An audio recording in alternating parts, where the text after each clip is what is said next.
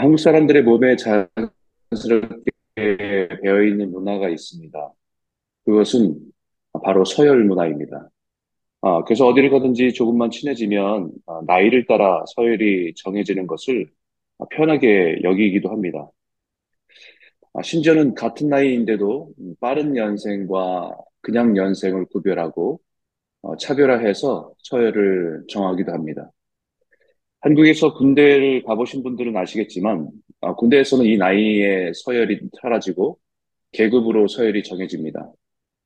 그래서 아무리 나이가 많아도 계급이 낮으면 어, 상급자에게 명령과 복종의 질서를 어, 따르게 되는 그 질서 속에 있게 됩니다.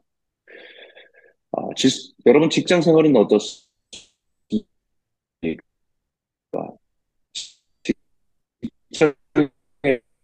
직장에서도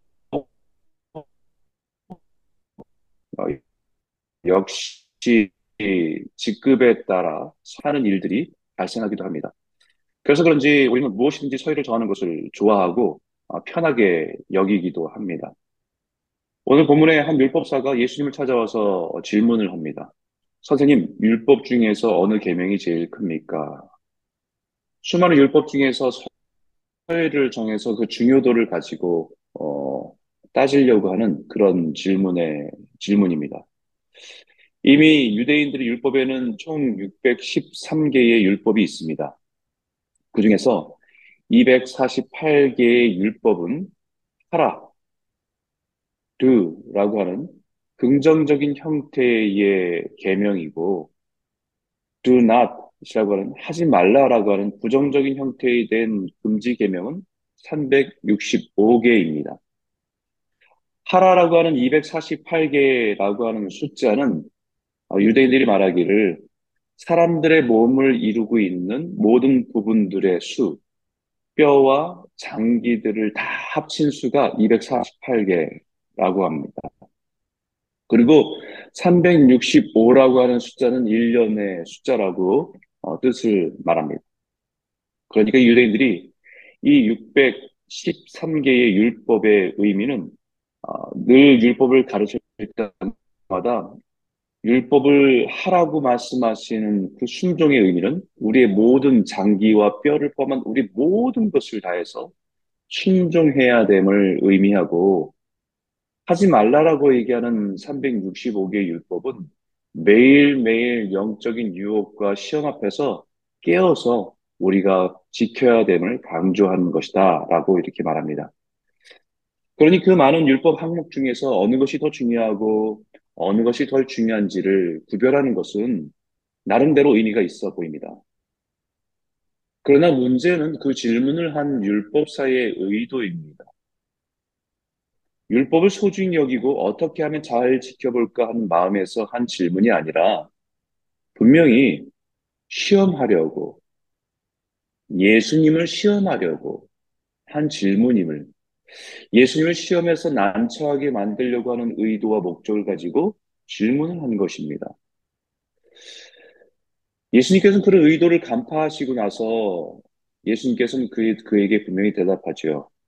내 목숨을 다하고 내 마음을 다하고 목숨을 다하고 뜻을 다하여 주 너의 하나님을 사랑하라. 그 많은 계명 중에 순서를 정해서 중요도를 구별하는 것보다 모든 율법을 율법이 가지고 있어야 하는 뜻과 정신을 가르쳐 주신 것입니다. 내 마음을 다하고 목숨을 다하고 뜻을 다하여 마음과 목숨과 뜻 모두가 정확하게 구별할 수는 없지만 한 가지로 모아지는 것은 어떤 율법을 행하고 순종할 때 가장 중요한 것은 내 중심에 있는 어떤 마음, 어떤 뜻, 어떤 의도를 가지고 그 율법을 지키고 순종하느냐 하는 것입니다. 쉽게 말하면 그 율법을 따르고 지키고 순종할 때 네 안에 어떤 마음과 생각과 의도가 있는가 그것이 가장 중요하다는 것이죠. 그 중심에 하나님을 사랑하는 것에서 시작하는 것이어야 한다는 것입니다. 어떤 율법을 지키고 행하는 것보다 더 중요한 것은 그 중심의 출발이 무엇인가 하는 것이 제일 중요하다는 것입니다.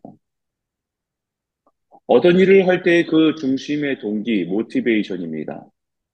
왜냐하면 사람들은 율법을 잘 지키고 행한, 행하는 모습을 보면서 야, 저 사람 참 착하다, 의롭다, 거룩하다, 경건하다, 인정해주고 박수 쳐주고 존경해줄 수 있지만 하나님의 눈은 그가 어떤 율법을 지키고 있느냐보다 그의 중심에 어떤 마음과 뜻과 의도를 가지고 있는지를 보시기 때문입니다. 그래서 우리가 잘 아는 구약의 사울 왕이 전쟁에서 취한 전리품을 가지고 백성들이 볼 때에는 하나님께 제사를 드리기 위해서 준비하는 것처럼 보일 수 있었습니다. 그러나 사실은 어떤 전리품도 취하지 말라고 하는 말씀을 어기고 자신의 탐욕을 따라 취한 것임을 백성들은 보지 못했지만 하나님은 보셨다라고 하는 것입니다. 그래서 그때 사무엘을 그에 주신 말씀이 여호와께서 번제와 다른 제사를 그의 목소리를 청정하는 것을 좋아하심 같이 좋아하시겠나이까. 순종이 제사보다 낫고 듣는 것이 숫 양의 기름보다 나으니라는 말씀입니다. 하나님을 위해서 번제와 다른 제사를 드리고 율법의 정원대로 좋은 숫 양을 드리는 것보다 그 일을 행하는 그의 중심은 하나님의 사랑이 아니라 자기 사랑에서 시작한 탐욕적인 행위였음을 보셨기 때문입니다. 하나님께 드리는 번제, 하나님께 드리는 화목제, 하나님께 전쟁에서 승리하게 하신 기쁨으로 드리는 제사처럼 보였지만 백성들 앞에는 그러나 하나님께서는 하나님을 사랑해서 시작한 것이 아니라 자기 자신의 사랑하는 탐욕에서 시작한 제사였다는 것을 보셨다는 것입니다. 모든 율법은 하나님의 사랑에서 시작합니다. 그 하나님의 시작에서, 하나님의 사랑에서 시작된 마음이 이웃으로, 이웃 사랑으로 흘러가도록 순종하는 것이 율법의 정신이기 때문입니다. 우리 마음의 중심에 하나님을 사랑하는 강물이 이웃을 향한 강물로 그리고 수많은 상황과 현실 속으로 흘러 들어가는 지류와 같기 때문입니다. 이것은 우리들의 신앙생활에 동일한 원리를 가지고 적용해 보아야 됩니다. 성도로 살아갈 때에 하나님께서는 우리에게 은사를 허락해 주셨습니다. 그런 은사는 여러 가지 은사가 있죠. 고린도전서 12장에 보면 지혜의 말씀, 지식의 말씀, 믿음의 은사, 병고침, 능력 행한, 예언, 영분별, 각종 방언, 방언을 통역하는 은사가 있음을 말합니다. 로마서에도 우리에게 주신 은사를 말하면 예언이, 예언이면 믿음의 분수대로, 섬기는 일이면 섬기는 일로, 혹 가르치는 자면 가르치는 일로, 혹 권위하는 자면 권위하는 일로, 부지하는 자는 통치함으로, 다스린 자는 부지런함으로, 궁유를 베푸는 자는 즐거움을 할 것이라고 말했습니다. 그런데 이렇게 많은 은사 중에서 대부분은 우리가 대부분의 은사 중에서 주목하는 은사들이 있죠. 병고침의 은사라든지 능력 행하는 은사라든지 예언과 방언과 같은 은사를 더 많이 사람들은 주목하고 사모합니다. 우리가 어떤 은사를 더 사모한다는 거 원한다는 것은 더 중요하게 여기고 있기 때문입니다. 은사의 목적과 의미를 의미보다는 무엇인가 특별하고 주목받게 되는 것에 우리의 마음을 두고 있기 때문입니다. 은사를 바라보면서 어떤 은사가 더 중요하다는 생각과 마음을 가지고 있기 때문입니다. 우선순위에 대한 순서가 있는 거죠. 특별한 것을 더 많이 사모하고 더 우리 마음을 가지고 있다는 것입니다.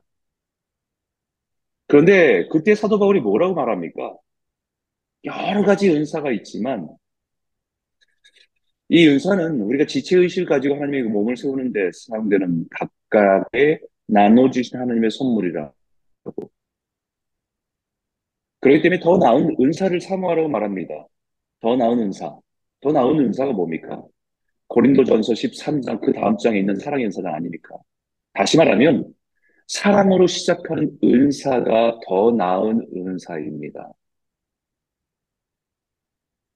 하나님을 사랑하고 이웃을 사랑하는 마음에서 출발하는 그 은사가 더 나은 은사입니다. 은사만 그런 것, 그런 것이 아닙니다. 우리의 직분도 그와 같습니다. 우린 자꾸 어느 계명이 더 큽니까? 라는 마음을 가지고 있어요. 어느 것이 더 큰가? 크고 작음을 자꾸 따지고 싶은 마음이 있습니다. 그래서 직분도 은사도 그와 같이 대합니다. 어느 은사가 더 큰가? 어느 은사가 더 좋은가? 어느 은사가 더 특별한가? 직분도 마치 계급처럼 생각합니다. 회사의 직급처럼 생각합니다. 그런데 주님께서 가르친 직분의 의미와 뜻은 섬김입니다, 여러분. 수승된 자이지만 종의 자리에서 섬기라고 주신 것이다 라는 것입니다.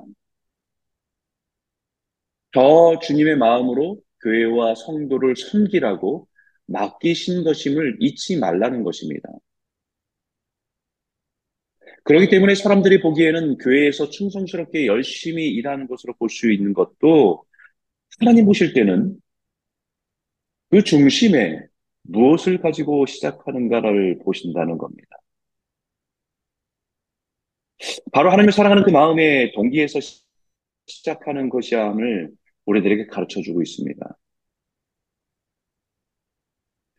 우린 직분이 집사로, 권사로, 장로로 우리가 그 안에서 직분이 더 나은 직분으로 나아간다는 것은 우리의 중심이 더 하나님의 사랑으로, 더 이웃을 향한 사랑으로 채워지고 있음을 말하고 있는 것입니다. 근데 우리는 마치 어느 계명이 더 큽니까라고 하는 생각으로 계명을 대하듯 은사를 대하고 우리의 직분을 대해서 마치 우리가 어떤 높은 자리로 올라가는 것들 생각하는 것을 염두에 두고 있다고 한다면 그것은 착각이고 그것은 오류입니다. 그래서 우리는 늘 우리 자신을 깊이 들여다보아야 합니다.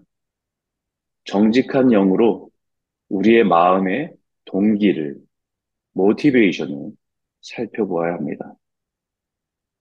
많은 우리들이 신앙생활하면서 무엇이 하나님의 뜻인가라고 하는 질문 앞에 설 때도 제일 먼저 점검해야 될 것은 뭐냐면 우리들의 마음의 중심의 모티베이션이 뭐냐라고 하는 겁니다.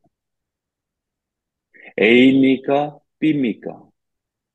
그 마음을 자기를 돌아볼 수, 하나님 말씀으로 하나님 빛으로 돌아볼 수 있다고 한다면 그 마음 중심에 우리의 마음의 동기가 하나님으로부터 시작한 것인가 아니면 내 탐욕과 내 욕망으로부터 시작하신 것인가만 구별을 해도 우리는 하나님의 뜻을 구별하는데 많은 도움이 됩니다. 정직한 역으로 우리 마음의 동기를 늘 살펴보아야 됩니다. 여전히 율법을 잘 지키고 있고 여러 가지 일을 잘 감당하고 있고 수많은 책임과 사명을 감당하고 있어도 우리의 중심에는 무엇이 있는가? 예수님이 말씀한 것처럼 내 마음을 다하고 목숨을 다하고 뜻을 다하여 주 너희 하나님을 사랑하는 마음에서 출발하고 있는가? 아니면 다른 동기와 마음으로 행하고 있는가? 이것은 우리가 매일매일 우리의 심령을 돌아보는, 돌아보는 질문입니다. 사랑 성도 여러분, 오늘 이 아침에 기도하실 때에 하나님, 우리의 심령이 찾아오셔서 성령의 빛으로 우리의 내면을 비춰 주십시오. 나 스스로도 감추고 있는 동기, 모티베이션, 내 욕망, 마치 그것을 거룩한 것을 포장하고 있으면서 어, 그 내면에 감추고 있는 것들이 있다고 한다면 들춰내시고 보여주셔서 하나님 우리가 정직한 영으로 주님의 사랑하는 마음으로 그 사랑이 이웃에게 흘러가는 모습으로 우리가 살아갈 수 있도록 우리를 붙들어 주시기 원합니다. 이 말씀을 가지고 함께 이 아침에 기도했으면 좋겠습니다.